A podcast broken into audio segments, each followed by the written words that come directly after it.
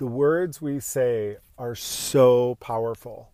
They have the power to make somebody happy, the power to make somebody sad, the power to spark somebody's future, or the power to derail it all in the same all in the same sentence, depending on how you say and what you say. But at the end of the day, just remember how powerful your words are.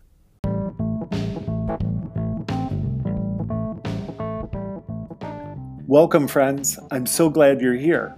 You know, for a moment, I want you to think about what we're taught in school, what our friends talk about, what our parents have always preached to us. Well, most of our parents, right? They talk about having this balance in life. Not too much work, not too much home, not too much play, not too much study, not too much, but just right, the Goldilocks approach. Well, let me tell you, I'm here to talk about something just a little bit differently, and I'm really glad you came and joined us. My name is Brian Rice. I'm the host for the Second Dad Boss Show, the place for the integrated professional. Join me for a daily podcast as we tackle challenges, we celebrate the triumphs, and we grab life to live by our terms.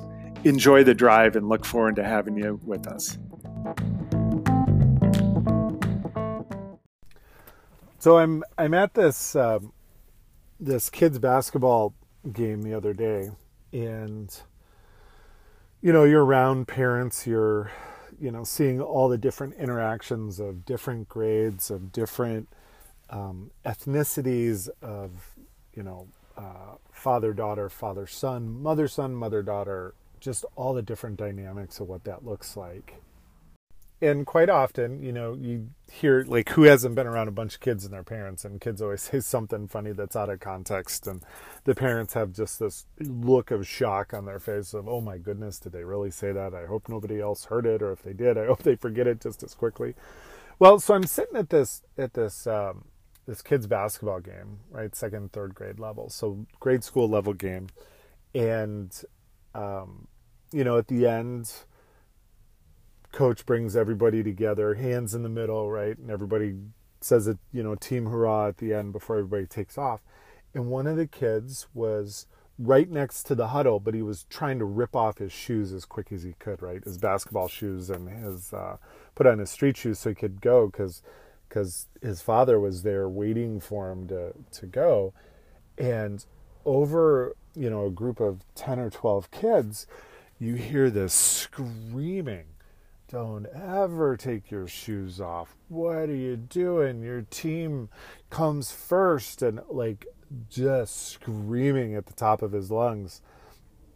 And the other dads looked around and they saw it, right? And it's I don't know if it's bro code or or whatever it is, right? Nobody wants to cross the line and tell anybody else, you know, when they haven't have or have not done something right or wrong. And I was sitting there and I was listening to it like, holy smokes, what's going on here? you know, and you could see the the little boy. I mean, remember grade schoolers, right? Remember when you were in grade school and sometimes trying to tie your shoe and chew gum at the same time. That was part of learning, right? So this one, but the the boy got up and you could see he was just completely deflated, right? Completely beat down, completely um, humiliated, right in front of everybody. And it was one of those moments where I, you know, I didn't say anything to the father, nor did nor did any of the other guys that were there.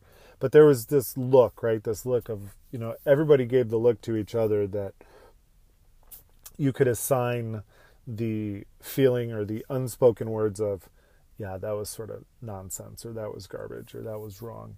And it was one of those things where missed opportunity, right? Do you say it again? Do you pick your battles? How do you deal with it? Or or do you you make sure that you know the next time there's a practice the next time that kids are around that you know you you make sure that everybody's able to engage. And if somebody doesn't have a shoe on no big deal right? You work through it. Um, i know for me personally i will probably say something next time like no need to raise your voice. It's not a big deal right?